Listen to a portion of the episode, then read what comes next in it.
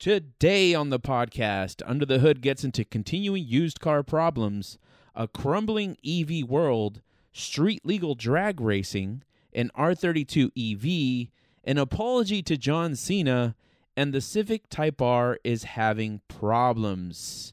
Then we'll get into a special story The Legend of the Long Lost Shelby Cobra. I know it sounds like a goosebump book, and it actually kind of might be. Let's start the show. This thing is a freaking monster.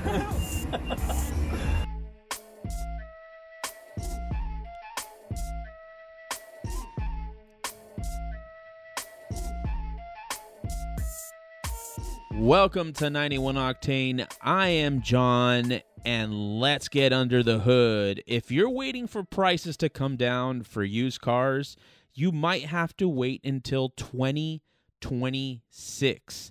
We might never see normal levels in the U.S. used car market again. I am starting to believe that we're not. Um, that is actually why I purchased my E36. I'm like, you know what? It's probably not going to come down that much more in the future. And if it does, it's going to be a while. So why wait? Uh, but yeah, there's some interesting statistics out there already. Um, now that we are sort of three years into the more than three years into the pandemic, three years, third year of the pandemic at this point. Um, wholesale used car prices, like the ones that are sold to dealers at auction, are up by 8.8% this year. Um, it's heading back towards record highs, which is alarming. Um, it was settling down. I think earlier in the year we were expecting these things to start settling down, especially as production production starting to ramp up. Uh, but it appears that there is no slowing down. And used car inventory is down 21% from last year and off a whole 26% from pre pandemic levels. Pre pandemic levels of about 38 million units are not expected to come back until 2026. So we're going to be short for the next three years, it seems. Of course, these are estimates.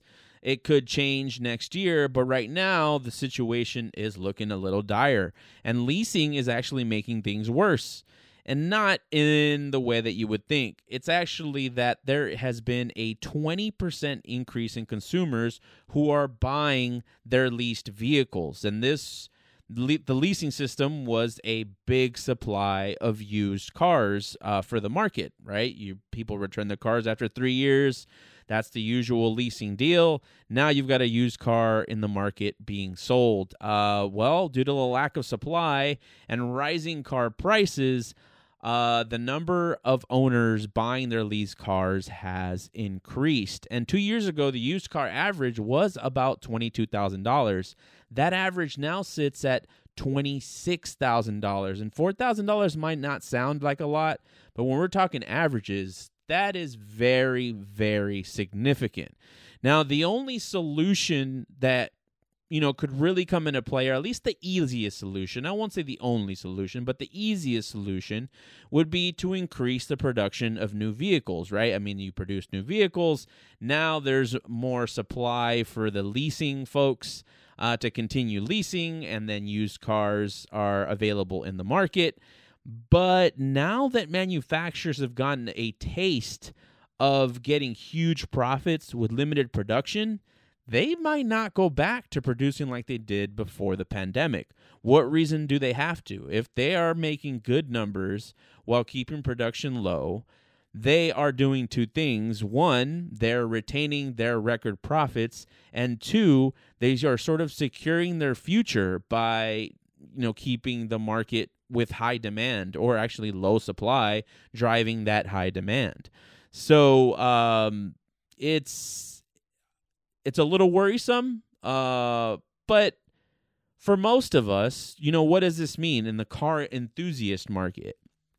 And this is a theory at best, but I think rising tides lift all boats, right? And in this case, what that means is if new used car prices let's say let's call them new used cars like if they're five to ten years old uh, remain high then that will just in turn impact the enthusiast market, the 90s shitbox, mar- shitbox market, the 80s shitbox market. Let's go back as far as you can. Uh, it drives the. It might not be a one for one move, but it does drive those prices higher. And um, depreciation, which is good for people who are owning new cars, I think is going to slow down as well. So if say you're looking to buy a you know 2020 Toyota Supra in 5 years cuz you're expecting that price to have like you like you see with most new cars, right? Depreciation is pretty significant within those first 5 years. That might actually slow down. I mean, the lack of cars in the market um, is going to maintain that depreciation from you know getting too significant, and therefore, when you are ready to buy a used car, you're going to be paying expensive prices. Um, and that that in turn actually might drive people away from newer cars, and you're seeing more people uh, more frequently using maybe 20 year old cars, 20 to 25, maybe let's call it 15 to 25 year old cars. Um, so that's going to drive those prices up as well. So the situation is not the greatest. Like I said, these are all numbers that we're playing with currently. Things could change in the next couple years. Maybe they do. I hope they do. Uh, but right now, it's not looking too good. And what's to make it worse, our next headline indicates that the EV world seems to be crumbling. Uh, Stellantis CEO, the Stellantis CEO said there may not be enough raw materials to electrify the globe. And a few weeks ago, we covered how uh, the infrastructure, at least within the U.S., to travel cross country with EV is not really there. Um, and it's not really talked about a lot, but Rich Rebuilds actually did a full episode on trying to get from the north to the south down the east coast in a Rivian. And he had a hell of a time uh, in the bad way because he was it he was either missing charging stations or getting to charging stations that would take forever to charge um, and would get stranded. Um, and now we're finding out that there aren't enough raw materials to electrify the globe. And the, the even crazier part is we're re- relying on lithium right now, and we are not producing nearly as much as we need we have a total of 1.3 billion ICE cars on the road that need to be replaced. So that's a lot of lithium if we don't change that technology. And not only will it not be enough lithium, the amount of lithium that we need might actually lead to geopolitical issues. I think it's already a problem with lithium mining, um, you know, in in Africa, I mean, there's videos online of you know the working condition and working conditions in these mines, um, and then also what what the impact of that is going to be to the environment in however many years. Um, all the mining, right? Mining sort of destroys land. Who knows? It might not impact it, but it could. It may very well can. And I guess what's required to do so isn't really available at the moment. Um, the CEO, Carlos Tavares, uh, actually uh, also said that the internal combustion vehicles, um, you know, are much cheaper to produce, and manufacturers have to essentially foot about 40% of the higher cost to build electric cars to make them a viable option. He did state that this, these expenses shouldn't go to car buyers, but who else is going to go to? They're not going to eat those costs they're definitely going to give it to the buyers. And so now we're talking about a market of super expensive cars that are requiring uh, resources that might be getting collected under unethical means. Who knows? Or it could lead to that in the future. You know, now we're making a pro- uh, a market to mine uh, lithium. You're going to see a lot more companies working in that market now that the EV market has propped it up. What that's going to mean to the environment, nobody knows yet, but there's potential impact there. And automakers are looking to different materials to make vehicles lighter, exploring different battery chemistries, um, using less scarce resources, maybe move away from lithium, um, and then also investing in EV charging infrastructure. But again, this is this is all a lot of money. It's a slow it's slow moving. Honestly, I thought the industry had moved forward a lot more um, than it actually has. Now that things that have come up about the lack of infrastructure in terms of EV charging, now this is coming up with the lack of resources. Um, I still think we're far behind in the EV world, at least from completely replacing internal combustion on the roads. Uh, it's definitely not going to happen in our lifetime. ICE is going to be around for sure in our lifetime. Uh, but I think the estimates of 2035 and 2040 in some areas of the world uh, to be completely EV are becoming more and more unrealistic. Now let's move into our next headline. Street legal drag racing is back. Okay, that was a little sort of a clickbaity title. Uh, street legal drag racers covered 8,000 miles and four strips at Sick Week 2023. I didn't know about Sick Week. I don't. I don't know if you knew about Sick Week. I actually didn't know much about Drag and Drives. Um, I'm not really in the drag racing scene, but this concept was very, very interesting. I know drifters do it out here. I forget the name of the event, but essentially what it means is there's a five day stretch where competitors have to navigate uh, four different drag strips in Florida, which means that the cars have to be street legal because they have to drive their cars. The teams are limited to two people, and the use of a support car is strictly prohibited. So, what they do is that they all have these, all their race cars are hauling these little uh, trailers, little trailer haulers to haul their tools, extra parts um, you know, all these spares, their ra- their drag slicks because they're not going to be driving around in their drag slicks.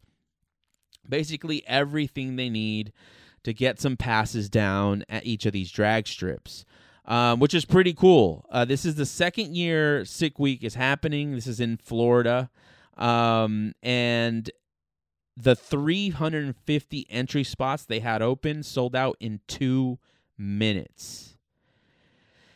I was thinking the first thought I had I was, man, like we have enough tracks in California where it would be cool to also host a street legal track week where you take your street legal car across four we could even do three. I mean we could let's see let's do we could do buttonwillow we can do Big Willow. Auto Club, unfortunately, is off the table. We could have started at Auto Club. Big Willow, Buttonwillow. Button Willow now has two tracks, but that would be cheating, I guess. What would be the fourth one? Would we go up north? Would it be better to go up north? Or. I mean, I guess you'd have to include maybe a Laguna, or we can do Vegas there's that that option too. Keep it a little closer, but I think it might be a little more appealing if we did like a Laguna uh, in that tour. So five days, four tracks. Definitely, I would say it, would have to be time trial style. Like uh, probably limit the amount of cars are on track, but essentially have um, the hot pits open to go in and out as needed uh, hosting a race might be too difficult logistically. Um, but I wouldn't say it's impossible. Hmm. I was, and but like, then I started thinking like, at least in California, and I think everywhere else too. Um, drag racing is immensely popular. It's not that track driving isn't, but I feel like the community might be smaller. Um, and I know with a lot of car part manufacturers, drag racing gets a lot of support because there's a lot of people doing it. Whereas road racing and track driving might be a little more of a niche market. So I wonder if, right, we open 350 spots to do this for a week, would we sell out? Would we even sell out in, at all, right? And it's forget 2 minutes like, you know, uh Sick Week did, but would we sell out at all? Either way, I think it would be fun to just take a week off of work and drive from track to track. Unfortunately, I tow my car now, but maybe we could get the E92 ready um, and and do that for a week. I don't know. That would be cool. I'd be exhausted at the end of that, but I think it would be pretty cool. Anyway, let's get into our next headline. Nissan might have made it easier for me to get an R32. So they recently teased a GTR R32 EV conversion project. I know, I just talked about resources and infrastructure not being there, but that's like to replace our dailies, right? I think in terms of a car that you're going to drive on the weekend occasionally, um you're we're there, right? We the technology is there, and this is why Nissan is pursuing this. They did tweet about why they're doing this, and this is the quote: "The R2, R32 Skyline GTR is a legendary car that continues to attract many fans. We Nissan have created this R32 GTR EV conversion with the latest electrification technology." They're entering the future, ladies and gentlemen. So the details of the car is it will start with a concept model, and I think that's what they're doing here. They are feeling out the market, seeing if there is a market for this, considering how popular the R32 platform is. Now, this website that they've put up that is teasing these things is the Japanese Nissan website. There's no American version. So at the moment, it looks like the distance between me and this car is very, very significant, but everything starts as a concept. And the initiative began because an engineer that worked at Nissan uh, who loves the GTR um, wanted to implement all the technology he's been working on at Nissan. He figured, okay, well, we're doing all these nice things with EV um, why don't we take this latest electrific electrification technology and put it in the GTR and see what happens? Um, this is very appealing in that stateside, at least in California, I wouldn't have to deal with emissions issues. I think I would still have to deal with the uh, with the automotive board in terms of safety uh, but I think that would be less, still less to deal with um, if I didn't have to deal with emissions. So it'd be cool. Um, you know, you kind of, in some cases, and I would agree, you might lose your the soul of the car without the ICE engine in there. Uh, but I think it would still be pretty cool, and I think it, would be unique enough of an option um, to still be interesting. Uh, who knows if this will actually happen? I don't even know when the concept is going to come out. The pictures and video, they have one video and one picture on the website. Um, and all it shows is the back of the GTR and even still has a an exhaust. Kind of wish they would have taken that off just kind of as a that would have been a nice little like Easter egg or whatever. Um, that shows oh this is the EV project car we'll see what comes out of that. We'll see if this drums up enough interest. I'm doing my part by telling about telling you about this today. Um, I I don't know. I'm split, but I'd be excited. I think any way I can have one, I would like to have one. Um, if for some reason the laws change and I can have an ice one in California without having to spend an extra fifteen thousand dollars to get it CARB approved, I'm there for Sure. Now, our ne- in our next headline, I must take a moment to issue an apology to Mr. John Cena. That's right. I have to say sorry to the man, to Mr. John Cena, because I wasn't a believer and I am willing to accept that I was wrong. John Cena daily drives a Honda Civic Type R. In a Whiskey Ginger podcast clip that went viral last week, John John Cena stated that his daily driver was a Honda Civic Type R, even going as far as saying that a Countach is not as good of an option. And I believe it for the reasons he stated. You can't even fit a bag, it's not very convenient. Uh, and that his car of choice for any drive more than 10 miles was the Civic Type R. I was immediately skeptical. That's my literally my first thought. I even replied to a few folks like, uh, I don't know. You know, Fast 10 is around the corner. So this smelled as fake as the invisible man.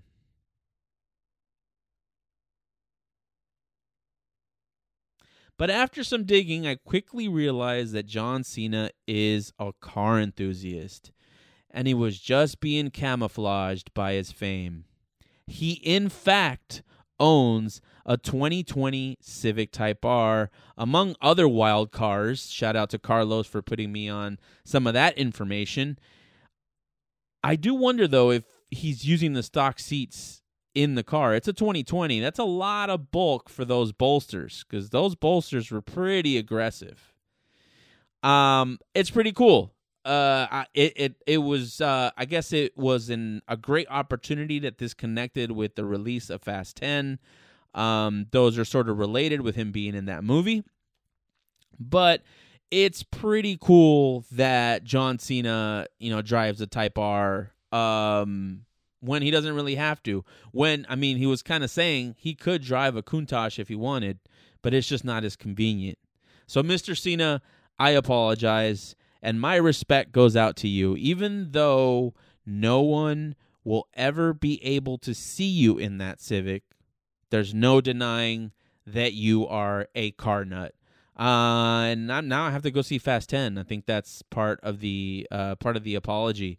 Uh, pretty cool. Glad he has a 2020 and not the 2023 because he doesn't have to uh, go deal with the recall, which we are talking about now. The new Civic Type R, the 2023 Civic Type R, comes with ejecto seato because a stop sale has been issued for the new Civic Type R due to bad seat welds.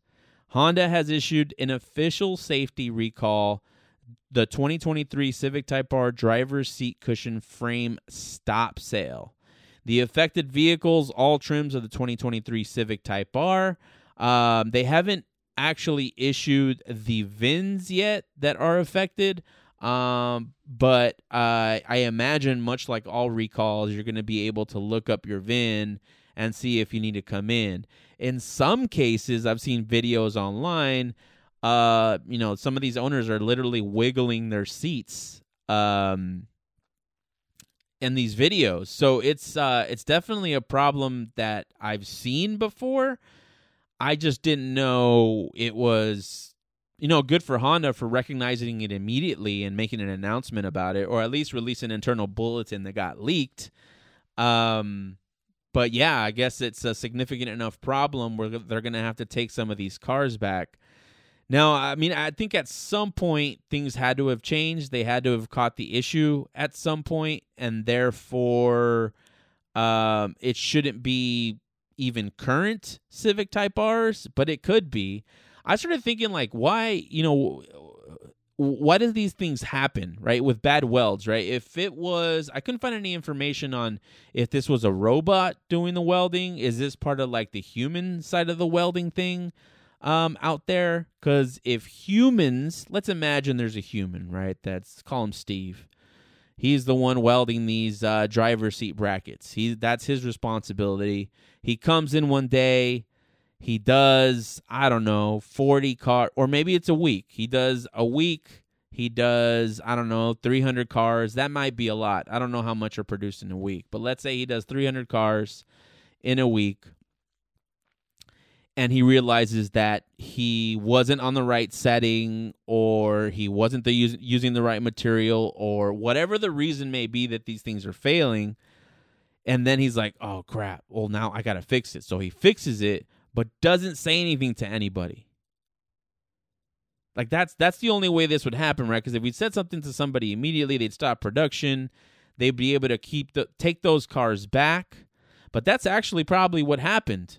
They had been going on this entire time, and finally someone caught it in, in I don't know, yesterday, two days ago, or whenever it happened. Actually, it must have been much longer ago from those videos I saw.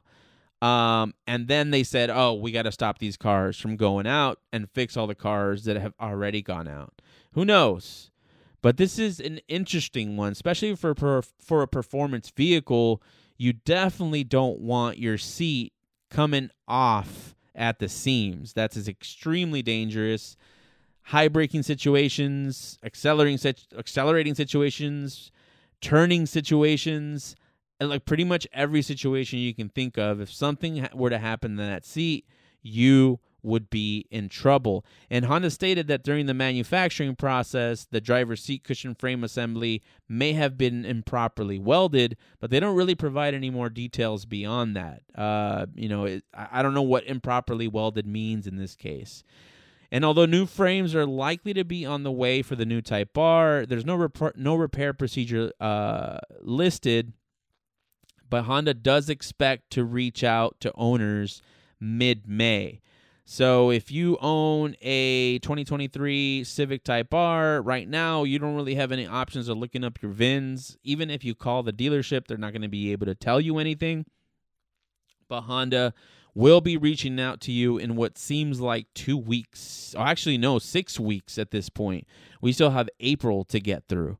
So good luck, I guess. Maybe get aftermarket seats. I don't know. That's not cool, but I'm wondering how that's going to go. And those are your headlines for the week. Now we're going to get into a very interesting story the legend of the long lost Shelby Cobra.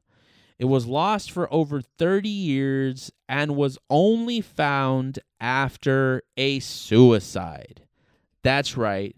It sounds even more like a Goosebumps book at this point. Well, I don't know. I don't know if they'd have suicide in a Goosebumps book, actually. Now that I'm thinking about that, it was really never about that. It was just like a ventriloquist dummy. I forget them all, but anyway, I digress. So, this is the long lost story of one of the first Shelby Cobra. So let's start at the beginning with Carroll Shelby. He built a few Cobras in 1962, but it wasn't until 1964 when Peter Brock entered the picture, a Shelby designer, and he modified the Cobra design to be more aerodynamic, so it was going to be a better performing car. It was to be known as the CSX 2287. I'm going to refer to it as a 2287 from now on. It and five other Daytona Coupes won Shelby the FIA World Championship, a first for an American team. So now this car is becoming tried and true. So Shelby retired the cars in 1965, you know, soon after his victories. And then the 2287 set 24 land speed records at the Bonneville Salt Flats.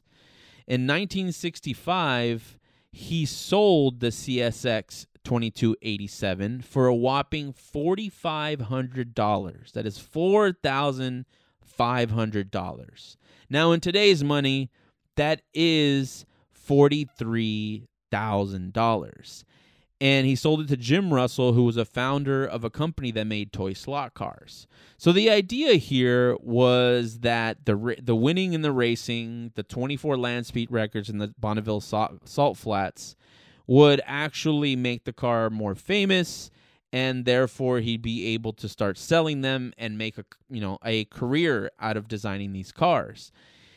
And so he sold that $4,500 one uh, to Jim Russell, but then the rest of the cars really just sat around for years. Uh, they didn't really sell. That Shelby would he would cannibalize them, take parts, take motors off of them to build other cars, um, and they just kind of sat there. Most of them selling well below four thousand dollars, but they would eventually all get sold. Uh, you know, and there are six total in existence. These are very rare, rare cars. But after about a year, Russell sold the 2287 to record producer and songwriter Phil Spector. Some of you might recognize that name. I won't get into his career, but you can look him up. And Russell had listed the car for sale for $12,500 but no one is sure how much Phil Spector actually paid. I mean, he's a major record producer and songwriter. He could afford the twelve thousand five hundred at the time. Um, I don't know that he negotiated. And later in the story, we find out something that might indicate he didn't negotiate. And the story goes that Spector got so many speeding tickets that his lawyers advised him to ditch the car before his license was taken away. Uh, he never actually listened to this advice. He just continued to get speeding tickets um, and driving the car. But he he eventually did get bored of the car, at least according to some people close to the story, and he stopped driving it. So it started to just sit around, and Spector's bodyguard started noticing the car and kind of dug it a little bit. He's like, "Oh, I'm kind of into this car. You know, he doesn't really use it anymore. I wonder if he'd sell it to me." So he offered him eight thousand dollars for it. So let's say it, you know it cost it Spector twelve thousand. He's going to sell it for one thousand. That is an extreme discount. But apparently he was very very bo- bored with the car because he actually sold it to him. And so he kept it for some time and at some point he let his daughter have it. Donna O'Hara uh, ended up with it in the early 70s. So it looks like the bodyguard uh, enjoyed it for, I don't know, not really that long, actually. I mean, if it was sold in 65, I mean, it got sold much later. Yeah, I mean, maybe had like five years with it, with it, I would estimate. But this is where the legend is born right? So under the ownership of Donna O'Hara, uh, in the old, in the early '70s, it would see occasional drives, um, and she had some friends that would drive it. You know, occasionally it would be seen on the streets. Um, and Shelby actually offered to buy it back from Donna, and Donna refused. Well, for some reason or another, they stopped driving it, and eventually it was put in storage where it was lost to everyone. And this is where the story of the lost Cobra evolved into a legend. People started making all kinds of stories. The car had been destroyed. Carroll Shelby himself is hiding the car to increase its value. Uh, it's under a lake somewhere uh, it doesn't exist anymore, right? For whatever reason, such and such has it, this person has it. Um, and of course, some people still assumed that Donna O'Hara had it. So that was part of it too. Now, the five other coupes were accounted for, but this 2287 could never be found. And, you know, despite the legend sort of gaining traction, people still ask Donna, like, hey, you know, what happened to the car? Did you sell it? You know, where is it? Or do you have it stored? Does Shelby actually have it? And she refused to talk.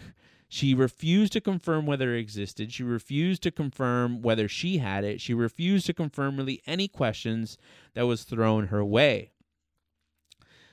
Um, and she would even get major offers for the car. So some people had more than a hunch that she had it because she got an offer for half a million dollars, multiple offers in that region for a car that she might have received for free, for a car that her dad paid $1,000 for. That is like the greatest investment ever. That is almost like winning the lottery. Not only do you get a like multiple years, decades it seems now with a cool car, uh it also is giving you an extreme return on those $1000. But she wouldn't sell it.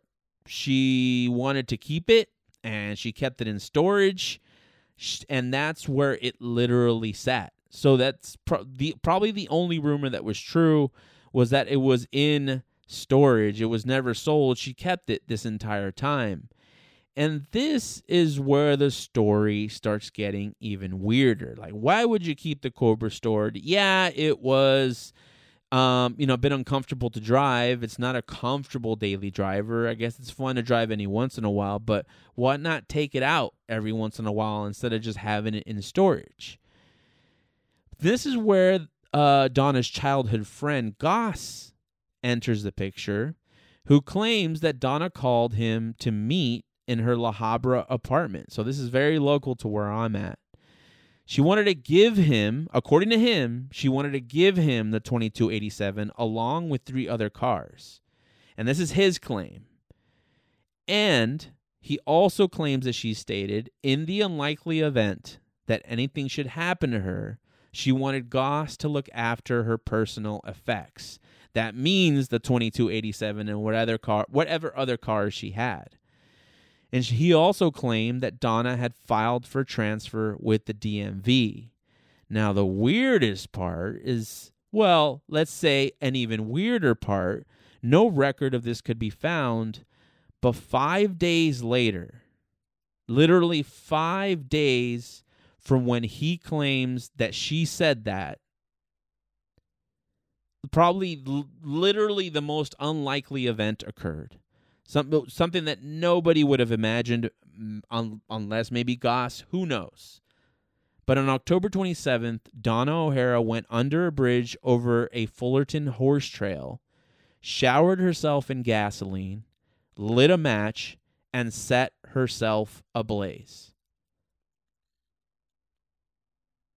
It is estimated uh, that she spent 15, undoubtedly agonizing hours alive from when she set herself on fire. Like it, it it's not you don't die immediately from those burns. Uh, it takes you a while to go. So that is not not a good way to go. And the circumstances of the situation are so sketchy because it again it continues to get weirder. So the childhood friend goss continues his pursuit of the car after her death. And he's even paying the fees on that storage unit container in Anaheim. But the owner of the storage facility would not let him take the car without proof of ownership. So he was trying to get the car out um, paying those fees to make sure that the owner doesn't auction off the container, which what likely would happen is he would take the car and then auction off the container or whatever storage uh, garage it was in. And but he was willing to take Goss's money in terms of retaining that rent, uh, but he just wouldn't let him have the car without proof of ownership, which is wild. Um, I thought you could probably like sneak in like after hours, open the garage and go. So, but I guess not. He he probably would report him to the police and say that the car is stolen. But there's a whole there's a whole legal issue there. But while he is paying for the storage container and trying to figure out how to get this car out, a rare car dealer from Montecito, Martin Years, enters the game and starts looking for Donna. At this point, he doesn't know that she has passed away, but she gets in contact with Donna's mom and lets her lets her know that he wants to buy the car. The family assured him that they were the heirs of the cars since Donna had passed, and so they struck a deal for 3 million dollars to sell the car. So Martin Years pays 3 million dollars for a car that Donna's dad paid $1,000 for. That blows my mind, man. That is that is crazy. I hope the E36 do, do, does that, but it for sure won't because there aren't there are way more than 6 of them. But that would be so cool. Man, that's so so much money. Um so he strikes a deal for 3 million dollars sells the car, and now Goss is left with nothing. Martin then agrees to sell the car to the president of Shelby American of the Shelby American Collection Museum, who had been tracking the car for 15 years, and they agree on 3.75 million. So this guy buys the car for 3 million and immediately goes into making $750,000. The whole time Goss is paying, poor Goss is paying for the storage container uh, where the car is supposedly is. Um, meanwhile, there are deals being struck in astronomical figures. But the deal for 3.75 million for whatever reason, for reasons unknown at this point, ends up falling through. Martin actually backs out of the deal with the Shelby American Collection Museum and then goes on to sell the car to an East Coast neurosurgeon by the name of Frederick Simeone for an amount that has it's undisclosed, but I imagine it was probably I would probably say it's higher. I'm guessing that he got he was talking about the car to somebody, he got the ear of this Frederick guy, and Frederick was like, "Hey, what are they offering you 3.75? I'll give you 4." Um, and so the deal fell through. I don't know the timeline of these events, but I imagine that's how it happened. And this whole time, Goss is completely unaware of all of these exchanges. This whole time, Goss is thinking he's got a gold mine in the storage container. Meanwhile, the mom has already sold off this car and has exchanged hands multiple times and is now not worth the 500,000 that he thought was offered. It's now worth upwards of 3.75 million dollars at the very least and he kept paying for this storage unit. He literally kept paying for the storage unit the whole time. I don't know how long it took him, but he eventually goes back to the storage uh, container, opens it, and finds that the car is gone. That's how this man found out that the car had been sold. He thought he had his pot of gold, and it got swept right from under him. Poor guy. But I don't know. Those circumstances are super, super sketch. Now the car is part of the Simeone Foundation Automotive Museum in Philadelphia, Pennsylvania. So it seems that after it was sold to Frederick, he kept that car and just made it part of his own museum. And the car is estimated to be worth over $4 million. And this estimate is very close to that 3.75. So I'm assuming it's estimated to be worth that because of what Simeone paid for it. Or Simeone. Simeone? I don't know.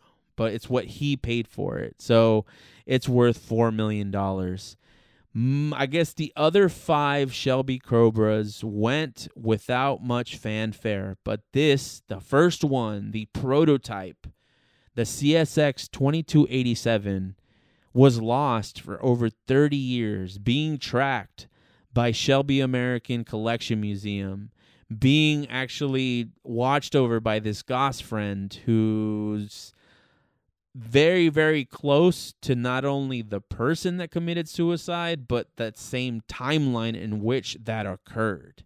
And that she, you know, states to him that it's unlikely in in the unlikely event that something were to happen to her, Goss is to take the personal effects. And he says that. I don't know. That's super, super sketchy. And now this car has an incredible story. I'm honestly interested in seeing what the condition of it is now. I've seen pictures of it, you know, from because this story is from 2001. It's in the early 2000s when this all happened. Um, so it's been a while now for for this car. Uh, may Donna rest in peace. Nobody's ever going to know why she kept that car in storage for so long. Maybe it was sentimental value. Maybe she knew it was going to be worth a lot of money, seeing the trajectory of Carroll Shelby and Shelby Automotive. But this is such an inter- interesting story, and the fact that it happened in my backyard. I mean, this car was in the Anaheim in an Anaheim storage container for 30 years before it was discovered. 30 years. That's insane to me. But anyway, that is the legend of the long lost Shelby Cobra. I feel like I need a Goosebumps theme song to end right now. Dun, dun, dun, I don't know. I forget. I think that's a little jingle. I don't know what the actual how the actual song went, but that is our episode. You can find us at 91octane.com. That is all letters, no numbers. Also, like and subscribe wherever you're listening to this podcast. Follow us on Instagram at 91octane. And if you want to send us any emails, info at 91octane.com. I'm not going to leave you with anything today, but I am going to say thank you for listening. Thank you for engaging. Thank you for watching all our dumb YouTube videos. Thank you for uh, all the Instagram love and DMs and comments and likes and listening. I know you don't have to, but it's very appreciated and it keeps us going. So that is awesome. So I just want to say thank you for that. Uh, you know, keep doing it. Anything, any little bit helps. I really appreciate it. So have a good night.